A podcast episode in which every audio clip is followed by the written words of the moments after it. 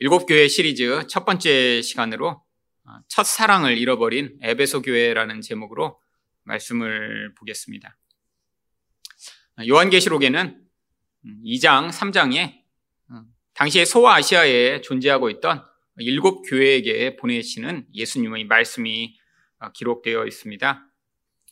당시 소아시아에 교회가 일곱 개만 있었던 것은 아니었는데 바로 이 일곱은 지상에 있는 모든 교회들을 대표하는 교회들입니다. 성경에서 이 일곱이라고 하는 숫자는 하나님의 완전수입니다. 바로 그래서 이 일곱 교회는 하나님의 모든 완전한 교회를 바로 이야기하죠. 그런데 이 요한계시록에는 바로 이 지상교회와 대조되는 하늘의 천상교회가 나옵니다. 이 천상의 교회는 완전하죠.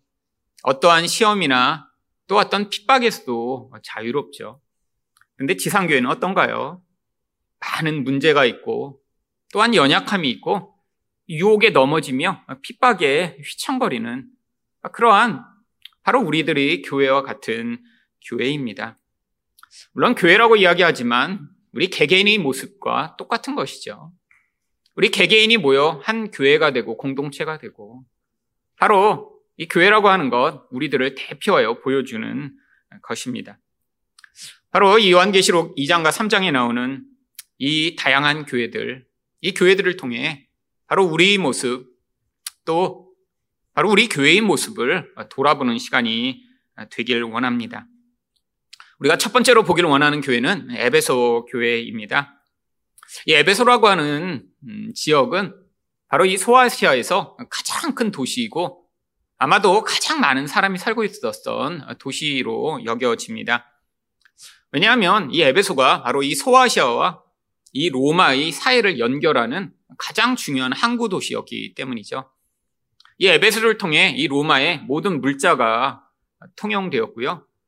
항구 도시여서 또 많은 상업이 발달하여 사람들이 많이 모여 살고 있었습니다.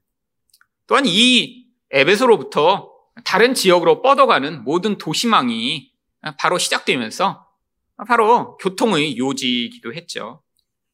그리고 교통이 발달하고 상업이 발달하니까 이 도시에는 많은 사람들이 모여들고요. 또한 다른 도시보다 아주 부유했습니다. 이렇게 해안가에 위치한 이 에베소에는 또한 다른 도시보다 미신이 엄청나게 발달한 곳이었습니다. 아주 특징적으로 마술사들, 또한 점쟁이들, 지금으로 이야기하면 무당들이 아예 공개적으로 영업을 하면서 많은 사람들이 미신을 의지하고 살고 있었죠. 또한 도시에는 공식적으로 아르테미스라고 하는 이 풍요와 쾌락의 여신을 섬기는 아주 커다란 신전이 있었습니다. 이 신전이 얼마나 컸냐면 원래 로마의 판테온이라고 하는 모든 신들을 위한 신전이 지금도 그 형태만 남아 있는데 이 로마의 판테온보다 그 크기가 약 4배 정도 큰 신전이었다라고 합니다.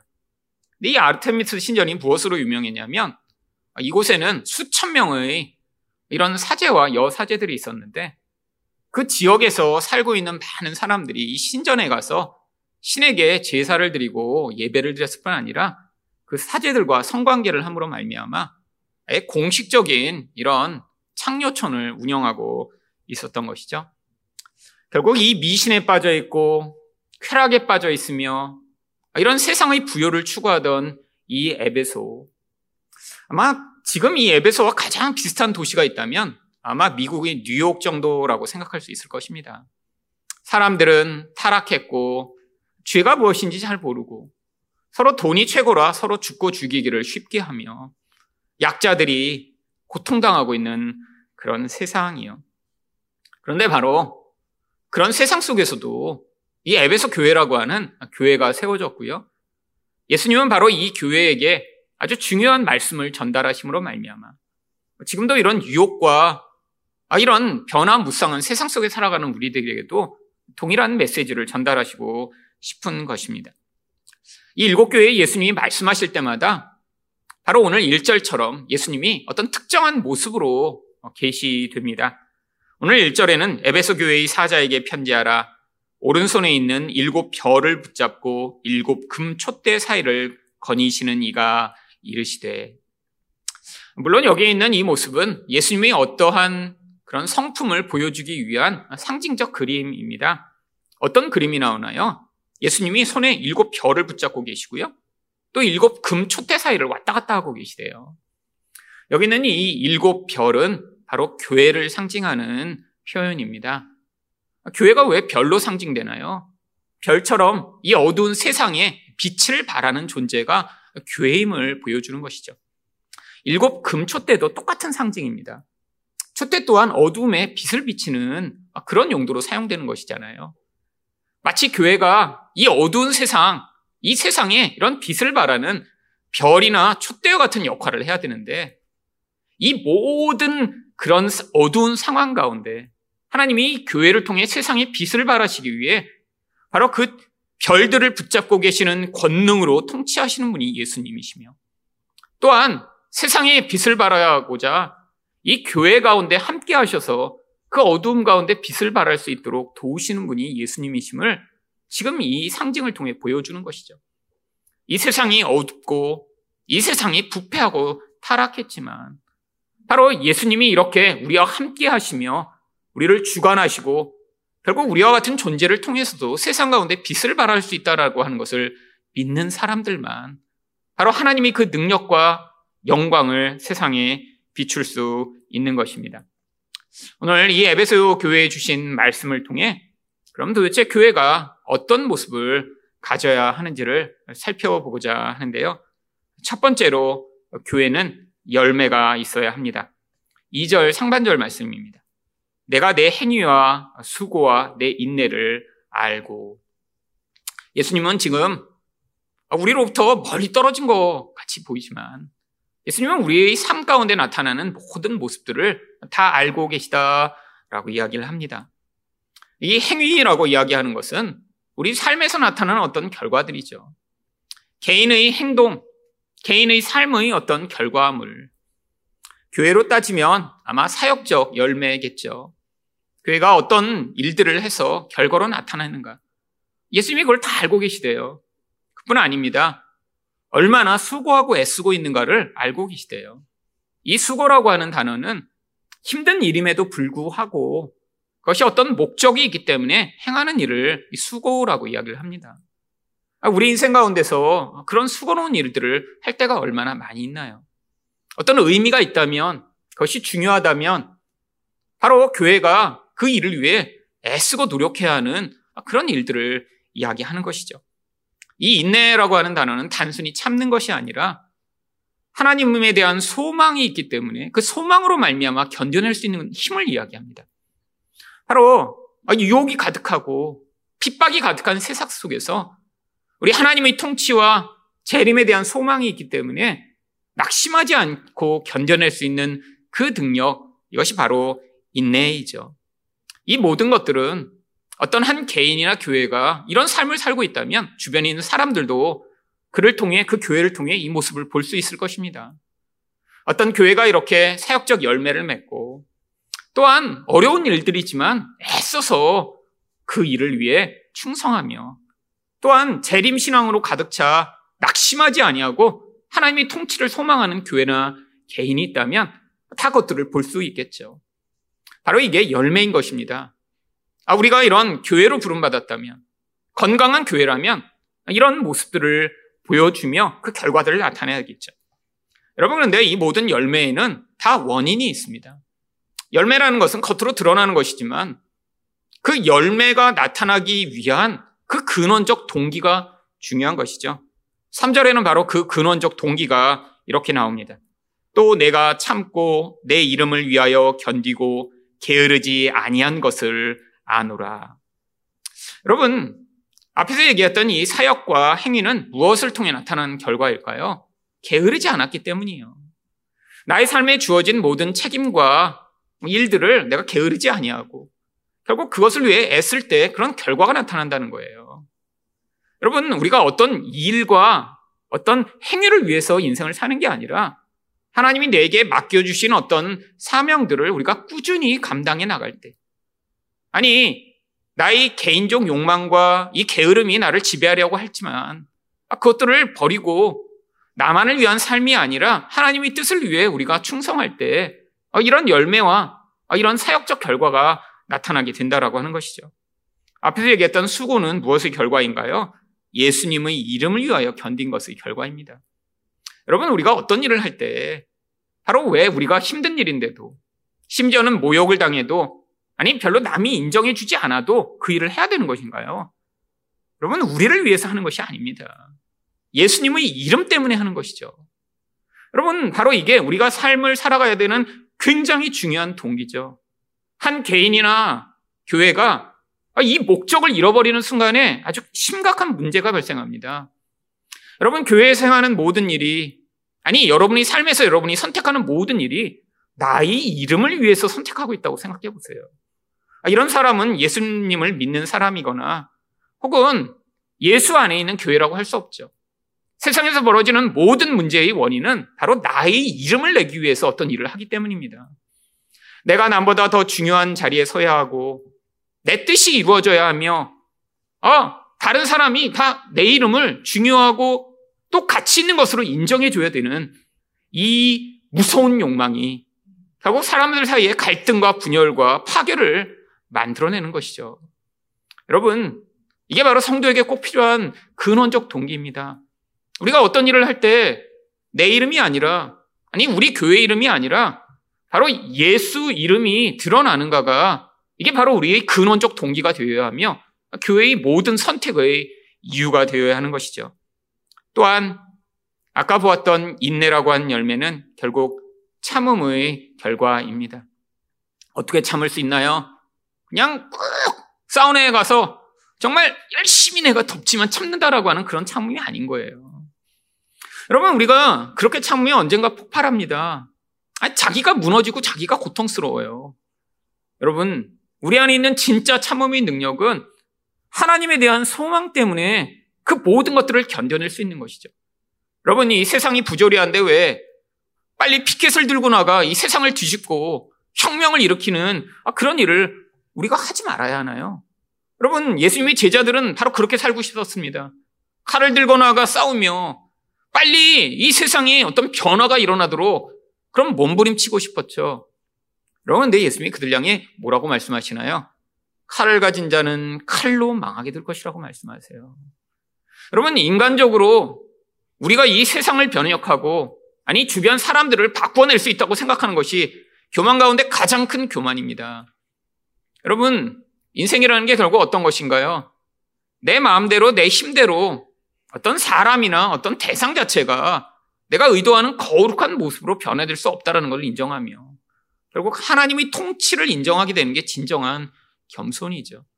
여러분 세상은 부조리하며 주변에 있는 사람과 환경은 이렇게 악하고 아, 문제가 많지만 내 힘과 내 분노와 내 열정으로 누군가를 변화시키고 세상을 바꾸는 게 아니라 하나님의 통치를 신뢰하는 자의 그 당당함과 그 인내로 말미암아 주변 사람들에게도 세상에도 하나님의 그런 나라의 통치가 임할 수 있도록 하는 것.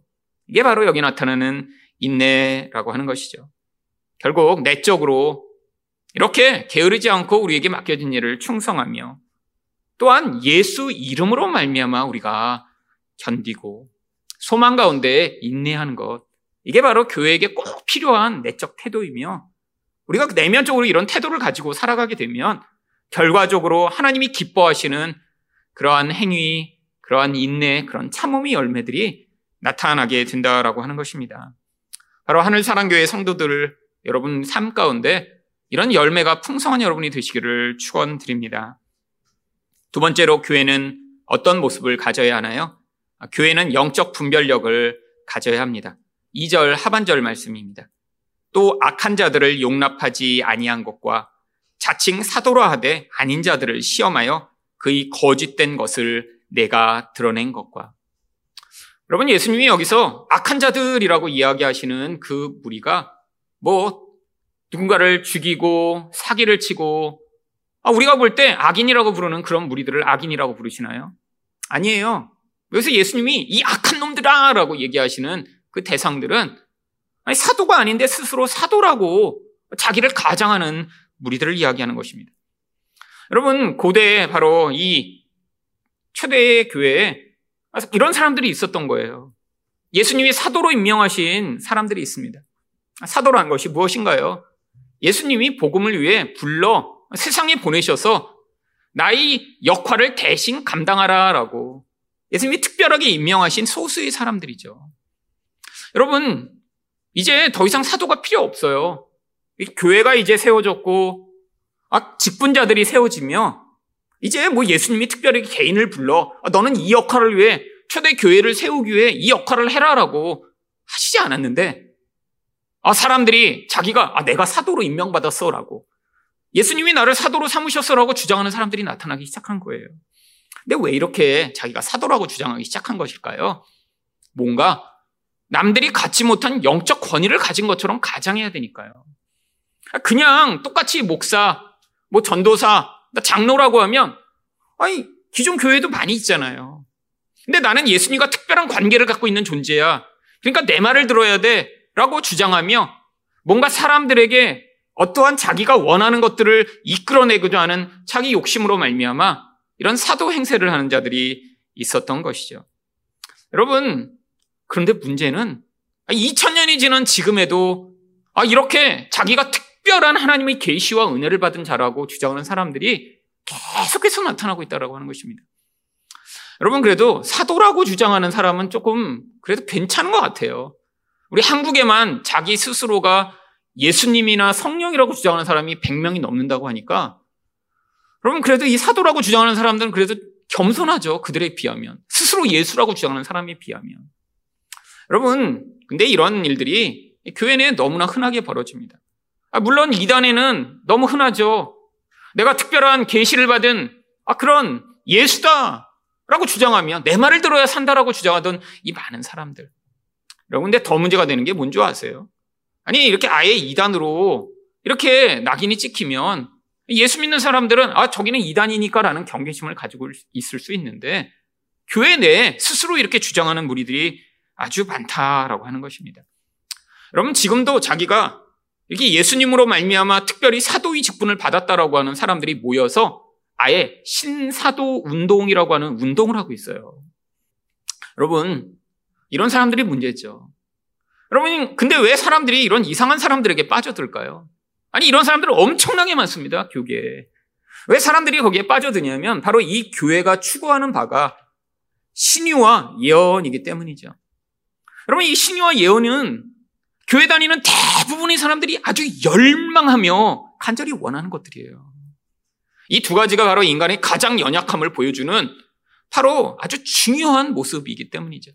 여러분 신유요? 여러분 사람 가운데 병 안 걸리고 살 수 있는 사람이 있나요? 여러분 병에 걸리면 다 두려워집니다. 아니 병원에서 치료받지 못하는 병도 많이 있어요. 여러분 이 인간의 나약함 근데 죽을 때까지 한 번도 나는 병이 안 걸려. 아니 내 주변에 있는 사람들은 절대 병이 안 걸려. 이럴 사람이 어디 있어요? 인생 가운데 반드시 인간은 이렇게 연약함 가운데 처하게 됩니다. 내가 안 걸리더라도 주변 사람들이 병으로 고통하며 어, 정말 위협에 처하는 경우들이 있죠. 여러분 그때 우리는 뭐 하고 싶나요? 바로 치유받고 싶습니다. 아니 병원에서 그렇게 1년, 2년 뭐 이렇게 해서 치유받고 결과가 불확실한 그런 결과가 아니라 누군가의 기도 한 번으로 단번에 해결받을 수 있는 그런 강력한 은혜를 열망하죠. 여러분 예언은 왜 사람들이 열망하나요? 인간이 또 가장 연약한 부분이 바로 하루 다음을 알 수 없다라고 하는 것입니다. 여러분 작년에 이렇게 코로나 때문에 이렇게 난리가 날 줄 누가 알았겠어요? 아니 이게 바로 인간의 연약함이죠. 아니 세상 돌아가는 거 그건 모른다고 쳐도 자기 개인의 미래에 대해 얼마나 궁금한가요? 여러분도 지금 5년 후를 알고 그 5년 후를 미리 계획하고 생각할 수 있으면 지금 불안하지 않겠죠. 여러분 근데 솔직히 내년을 잘 모르잖아요. 여러분 그러니까 인간은 다 불안합니다. 누군가 기도를 해주면서 아 너는 내년에 이렇게 될 거야. 특별히 근데 미래를 알고 싶어하는 사람들의 그 근원적인 그런 상황이 어떤 것인가요? 뭔가 지금 어렵고 힘든 상황이에요. 아, 그래서 내년이 너무 불안한 거예요. 아, 지금 시험을 보는데 내년에 붙을까? 아, 내가 이렇게 결혼하고 싶은데 내년에 결혼할까? 아, 아기를 가고 싶은데 아기가 생길까? 여러분, 이런 불안한 상황이 있는 사람들의 그 근원적 한계를 이용해 사람들에게 기도하고 나서 너는 이렇게 될 거야. 라고 이야기해주는 이것. 여러분, 근데 이게 다 바로 사탄의 도구가 되며 사람들을 노예로 삼아 거짓으로 자기 권위를 가져가는 사람들이 가장 잘 사용하는 도구입니다. 하나님이 정말 병을 낫게 해줄 수도 있어요. 여러분, 저는 부정하지 않습니다. 저희 가정에 복음이 들어온 것도 돌아가실 뻔한 저희 할아버지가 기도받고 병 나으셔서 아, 그래서 저희 가정에 복음이 들어왔어요. 아, 저도 예전에는 이렇게 아픈 사람들을 위해 손 얹고 기도한 적 많이 있었습니다. 아, 물론 기도는 100번 했고 나은 거는 한두 번이지만 아, 그래도 나은 적이 있었어요. 여러분, 그런데 갈수록 기도를 많이 해도 병이 안 낫는 경우가 많습니다. 여러분, 아, 물론 저도 기도할 때 간절히 기도합니다. 뭐 세게 기도하면 병이 낫나요? 아니요. 여러분, 하나님이 우리에게 뭘 요구하시냐면 이런 어려운 환경과 상황 속에 있지만 오히려 그 과정을 통해 우리가 낮아지고 예수를 의존하며 내가 왕처럼 살고 싶은 그 모든 욕구가 깨어지는 과정으로 어쩌면 병을 허락하실 수도 있는 거예요. 여러분, 그걸 받아들인 게 더 큰 믿음입니다. 믿음이 없을 때는 병이 안 나면 하나님을 버리고 믿음이 다 무너져 버리겠죠. 여러분, 그런데 믿음이 성장했다는 건 무엇인가요? 내가 간절히 원하고 바랬는데도 불구하고 내가 원하는 어떤 결과가 주어지지 않아도 그것들을 받아들이며 오히려 그 과정을 통해 하나님 앞에 겸손하게 나아갈 수 있는 마음을 갖게 되는 것. 이게 더 큰 믿음이며 놀라운 은혜인 것이죠. 여러분, 왜 하나님이 우리 미래에 대해 말씀 안 해주시나요? 여러분, 기도 많이 하면, 아, 그러면 영안이 열려서 우리 미래가 보일까요? 여러분, 아, 정말 그런 능력이 있다면 정말 얼마나 좋을까요? 얼마나. 여러분, 그런데 그런 경우는 없습니다. 하나님은 우리가 이 불안하고 불확실한 세상 속에서도 하나님을 신뢰하며 우리 하나님이 세상을 통치하시고 우리 인생의 주인이란 사실을 믿고 한 걸음 걸음을 예수 따라 살아가기를 원하시는 것이지. 아, 너 미래는 이렇게 될 거야. 너는 언제쯤 이런 사람이랑 이렇게 결혼해서 아이는 몇 명 낳고 이렇게 살 거야. 우리 미래를 알려주신 뒤에. 아, 그래서 우리가, 아, 내가 이렇게 되니까, 아, 그러니까 내가 이제는 걱정하지 말아야지라고. 마치 점장이들처럼 우리 인생을 인도하시는 분이 아니라는 것이죠. 여러분, 바로 교회 내 이러한 정말 근원적 한계 속에서 하나님을 신뢰하기보다는 바로 이런 거짓 선지자들의 이야기를 듣고 따라가고자 하는 무리들이 너무 많기 때문에 한국 교회가 이렇게 계속해서 휘청거리며 문제가 생기고 있는 것이죠. 여러분, 교회 다니는 사람들 가운데도 많은 사람들이 그래서 연초마다 점장을 찾아갑니다. 여러분, 어려운 상황이 있는 사람일수록 유혹을 더 많이 느껴요. 혹은 전보로 안 가시지만 여러분 아침마다 신문 보고 계신가요? 오늘의 운세나 별자리를 보고 아니면 재미로 보자 하는 타로 점을 보고 계신가요? 여러분 이게 바로 하나님을 신뢰하지 못하는 이런 미신과 우상숭배에 빠져 있는 그런 사람들의 수준 때문에 이 한국교회에 여전히 이런 거짓을 행사하는 무리들이 지금 사라지지 않고 있는 것이죠. 여러분, 이게 바로 이 교회의 수준입니다. 한국 교회 우리가 기도해야 돼요. 그래서 예수를 믿는다고 하지만 많은 사람들이 아직도 하나님을 우상을 섬기고 미신을 섬기는 수준으로 믿고 있기 때문에 한국 교회가 이렇게 정말 열매를 드러내지 못하고 연약하고 부끄러운 모습에 계속해서 사로잡히게 되는 것이죠. 그럼 바로 이런 무리들을 뭐라고 부르는 줄 아세요? 니골라당이라고 부르는 것입니다.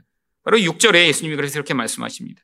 오직 내게 이것이 있으니 내가 니골라당의 행위를 미워하는도다. 나도 이것을 미워하노라. 여러분 이 니골라라고 하는 이름은 바로 백성을 망하게 하는 자라고 하는 뜻입니다. 그러니까 당 이름이 백성을 망하게 하는 당이라고 하는 거예요.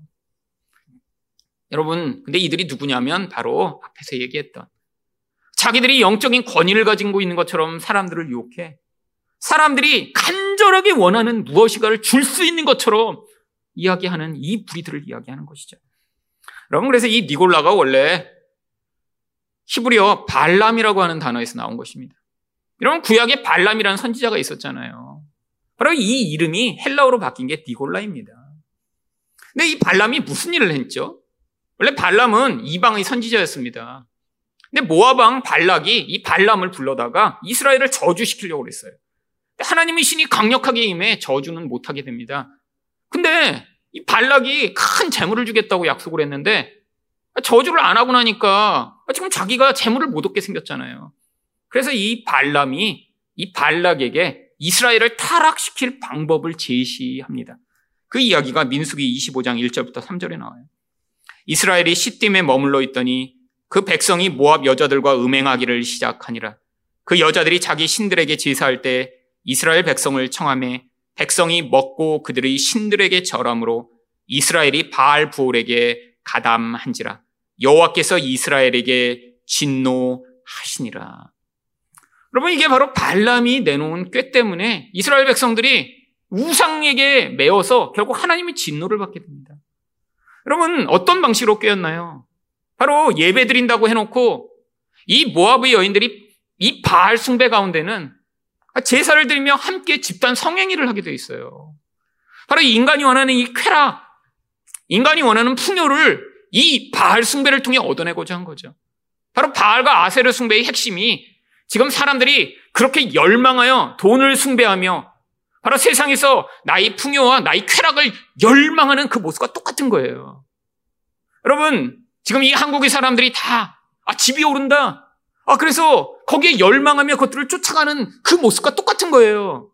여러분, 집값이 오르면 사람들이 무엇을 얻게 되죠? 결국 풍요와 그것으로 알면 쾌락을 얻게 되니까. 그래서 그것으로 자기 전부를 삼고 자기 인생의 목표를 삼으며 그게 내 인생의 하나님인 것처럼 그게 움직이는 대로 모든 선택을 하려고 살아가려고 하는 이 모습과 똑같은 거예요. 여러분, 지금의 바알은 고대의 바알처럼 이런 신상의 모습으로 우리에게 나타나지 않습니다. 바로 한국의 바알은 부동산이며 한국의 바알은 비트코인이고 또한 한국의 바알은 주식인 거예요. 여러분, 바로 거기서 내 풍요가 얻어지고 거기서 더 좋은 쾌락을 얻을 수 있다고 사람들이 이야기하는 그 이야기에 홀려. 결국 자기 본질을 잃어버리고 진짜 자기 인생의 목표를 잃어버리며 인생 자체를 더 많은 풍요를 얻는 것, 더 부자가 되는 것, 그래서 더 남보다 그런 더 좋은 것들을 누리며 사는 것이 인생의 목표가 되어버린 이 시대의 모습이 바로 고대의 바알 숭배며 바로 이런 타락한 우상의 꾀임인 것이죠. 여러분, 근데 심지어는 여러분 이것이 괜찮은 것이야. 이게 좋은 것이야라고 유혹을 하며 사람들을 꿰는 무리들이 있다는 거예요. 그들이 바로 니골라당 백성들을 망하게 하는 자라고 하는 것입니다. 여러분 주의해야 합니다. 여러분 정말 여러분이 하나님의 백성으로 살아가고자 하나님이 원하시고 기뻐하시는 교회가 되기 위해서는 이런 거짓에서 벗어나 우리가 약하고 우리가 미래를 알지 못할 때에도 하나님을 신뢰함으로 말미암아 이런 거짓과 이런 잘못된 영향력으로부터 자유를 얻고 여러분이 바른 영적 분별력을 가지고 온전히 서야 할 줄 믿습니다. 마지막으로 교회는 어떤 모습을 가져야 하나요? 교회는 말씀에 대한 사랑을 가져야 합니다. 4절 말씀입니다. 그러나 너를 책망할 것이 있나니 너희 처음 사랑을 버렸느니라. 여러분 이 구절은 다 알고 계실 거예요. 아, 처음 사랑을 버리면 안 된다. 여기 바로 나오는 구절이구나. 여러분 성경에서 예수님이 이렇게 교회를 향해 아니 우리들을 향해 처음 사랑을 버렸다라고 책망하시는 이 말씀. 근데 이 말씀을 듣고 안 찔리는 사람이 누가 있나요? 여러분 그런데 도대체 예수님이 어떤 처음 사랑을 이야기하시는 걸까요? 아니 여러분의 삶 가운데 예전에 예수님을 이렇게 사랑한다고 느낀 적 있으시잖아요. 아니 감정도 이렇게 흥분되고 예배 드리는 게 기뻤고 눈물도 났었던 그 시절이 있으셨잖아요. 여러분, 근데 여기서 이야기하는 이거는 우리가 연애할 때 느끼던 그런 감정적 사랑을 이야기하는 것이 아닙니다. 여러분, 기질에 따라 이런 감정이 막 폭발하는 사람이 있었어요. 아니, 여기 어떤 분 가운데는 그 기질에 따라 과거에 그런 은혜를 받고 막 감정이 너무너무 뜨거웠던 사람 분명히 있으시겠죠. 근데 기질상 감정이 안 일어나는 사람도 있어요. 여러분, 연애할 때도 막 그냥 그 감정이 막 폭발해갖고 막, 막 만날 때마다 막 흥분하고 막 그런 사람이 있는데 어떤 사람은 만나도 어, 안녕. 그냥 맹맹 이 사람이 나를 좋아하나 안 좋아하나. 그럼 이건 기질적인 거죠. 아, 예수님을 믿는데 아, 그렇게 감정적으로 큰 변화가 안 나타나는 사람도 있습니다. 아, 근데도 예수님을 뜨겁게 사랑하는 사람이 있어요. 여러분 도대체 그럼 여기서 이 첫사랑은 무엇을 이야기하는 것인가요? 여러분 바로 이 에베소 교회의 복음이 처음 전파되었을 때의 그 상황을 통해 우리는 이 첫사랑이 무엇인가를 알 수 있습니다. 에베소 교회의 복음이 어떻게 전파됐는지는 바로 사도행전 19장이 나옵니다. 사도행전 19장 9절과 10절을 보시면 바울이 두란노 서원에서 날마다 강론하니라 두해 동안 이같이 하니 아시아에 사는 자는 유대인이나 헬라인이나 다 주의 말씀을 듣더라.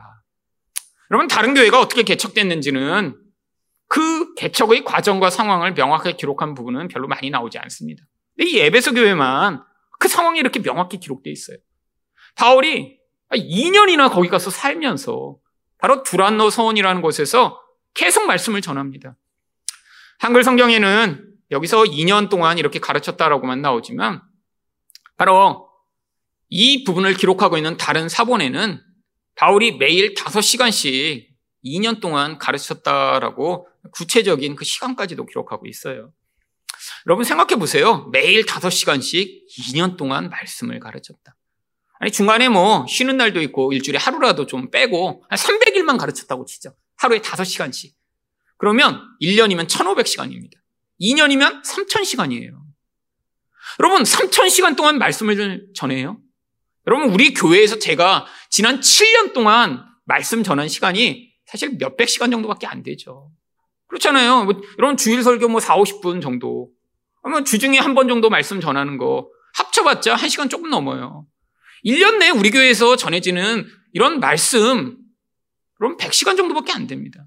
아, 그 중에 여러분이 그걸 다 들으셨어도 100시간인데, 그나마 주일만 오셨어. 그러면 한 50시간 1년에 말씀 듣는 거예요. 그나마 또 주일날 가끔씩 안 들어. 그러면 한 30시간. 그것도 거의 다 잊어먹어. 여러분, 질이 높지 않을 때는 양이라도 많아야 되는데, 여러분 이 3,000시간 채울 수가 없습니다. 만약에 여러분이 주일 설교만 듣고 계시다면 이 3,000시간 정도 되려면 60년 동안 말씀을 드려야 돼요. 60년. 여러분, 이 말씀의 놀라운 능력. 여러분, 에베소 교회에 이 말씀이 이렇게 놀랍게 쏟아졌으니 어떤 결과가 나타났나요? 사도행전 19장 18절과 20절입니다. 믿은 사람들이 많이 와서 자복하여 행한 일을 알리며 여러분 사람들이 자기 죄를 자복하며 예수께 나오기 시작해요. 두 번째로 19절을 보시면 또 마술을 행하던 많은 사람이 그 책을 모아 가지고 와서 모든 사람 앞에서 불사르니 그 책값을 계산한 즉 은 5만이나 되더라. 아니, 지금 무당 같은 사람이 아, 자기가 돈벌이를 하는 그 무당의 책을 가져서 불태우며 예수께 돌아오는 거예요. 아니, 근데 이 책이 얼마나 귀하고 비싼지 은 5만이라던데요. 지금은 시세로 수십억짜리 책을 불태운 거예요. 마지막으로 20절을 보시면 이와 같이 주의 말씀이 힘이 있어 흥왕하여 세력을 얻으니라. 하나님의 말씀이 계속 사람들에게 전파되는 거예요. 그 말씀이 얼마나 중요하고 가치 있는지를 사람들이 계속 주변에 전해서 온 아시아에 하나님의 말씀의 영향력이 퍼져나가기 시작한 것이죠. 이게 바로 첫사랑의 증거입니다. 물론 저희 교회에 이런 첫사랑의 증거들이 많이 나타났으면 좋겠지만 그래도 지난 7년간 아주 드물게나마 이런 은혜의 결과들이 나타나서 제가 정말 힘들고 어려울 때마다 용기를 얻고 힘을 얻을 수 있었죠.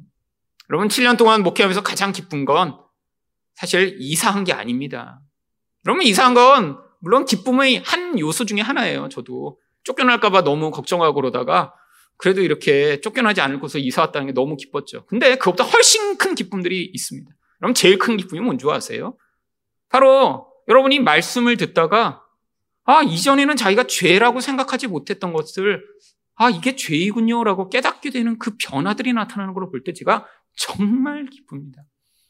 아니, 교회 30년 동안 다녔는데 아, 그게 죄라고 깨닫지 못하다가 아, 내가 이렇게 하나님 말고 다른 걸 의존하는 게 죄라는 걸 처음 알았습니다라고 고백하며 내가 이렇게 분노하며 하나님 행세하던 게 죄라는 걸 처음 알았습니다라고 고백하며 바로 그런 죄를 죄로 깨닫게 되는 그 놀라운 역사.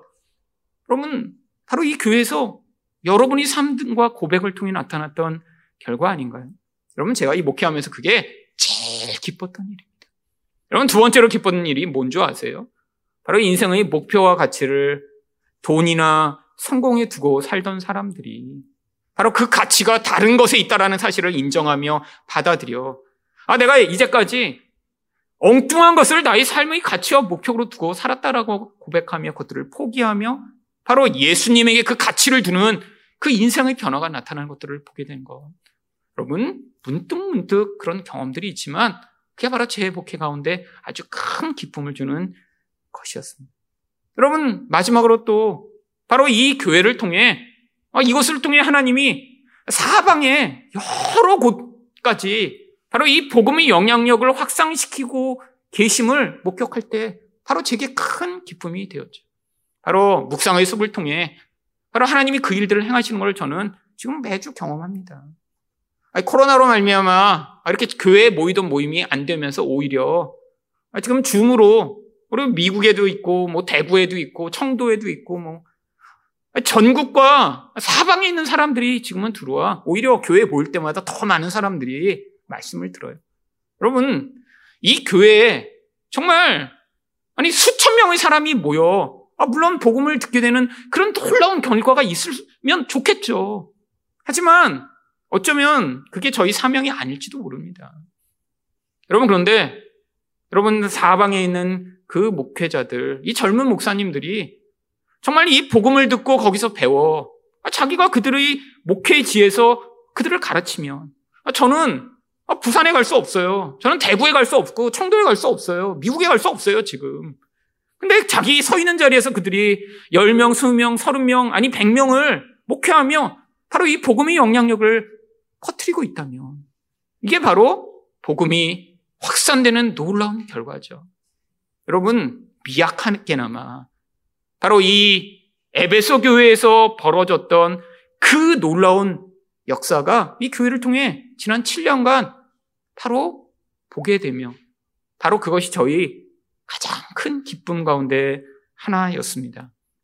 여러분 이 교회 바로 이 본질을 계속해서 가져야죠. 앞으로 10년 후에는 더 많은 분들이 아, 정말 내가 이게 죄가 아니라고 생각하고 나는 평생 깨닫지 못했는데 이게 정말 하나님 앞에 무서운 죄였군요. 아니 내 인생에서 이렇게 내가 평안하고 아, 내 명성이 유지되며 내 인생에서 문제 생기지 않는 그런 인생으로 잘 마무리하는 게 내 인생의 가치라고 생각했는데 그게 아니라 예수 위에 살아가는 그게 진짜 중요한 가치라는 사실을 깨닫게 되는 분들이 더 늘어나며 또 이 교회를 통해 먼 곳, 아니, 우리가 접하지 못하는 그 지역까지 이 복음의 영향력이 확산되는 일들이 계속된다면 이 하늘 사랑교회는 바로 이 첫사랑으로 말미암는 하나님의 뜻을 이루는 교회로 남게 될 것입니다. 바로 우리는 이것을 위해 모여 있는 교회죠. 여러분 바로 여기서 우리가 떨어진다면 우리가 회개하고 다시 돌아가야 되는 거예요. 그래서 예수님이 5절에서 뭐라고 말씀하십니까? 그러므로 어디서 떨어졌는지를 생각하고 회개하여 처음 행위를 가지라. 만일 그리하지 아니하고 회개하지 아니하면 내가 내게 가서 내 촛대를 그 자리에서 옮기리라. 여러분, 이 촛대라는 건 아까 뭐라고 말씀드렸어요? 어두운 세상에 빛을 비추는 역할입니다. 교회가 어두운 곳에 빛을 비춰야죠. 물론 여러분, 촛대에 이렇게 빛이 난다고 해서 여러분, 온 세상이 다 밝아지나요? 어둠이 다 사라지나요? 아니에요. 하나님이 이 촛대에 있는 이 빛을 통해 하나님이 그 지역에 사람들에게 어떤 지표를 보여주시는 거예요. 온 세상이 다 어두운 게 아니야. 그게 표준이 아니야. 그게 길이 아니야. 저쪽이 길이고 저게 바른 길이야라는 그 표징을 보여주시는 거예요. 여러분, 지상교회가 할 역할이 바로 그거입니다. 이 세상을 다 변화시키는 게 이 지상교회의 역할이 아니에요. 하나님이 마지막 때 이 온 세상 가운데 온전한 하나님 나라를 이루실 거예요.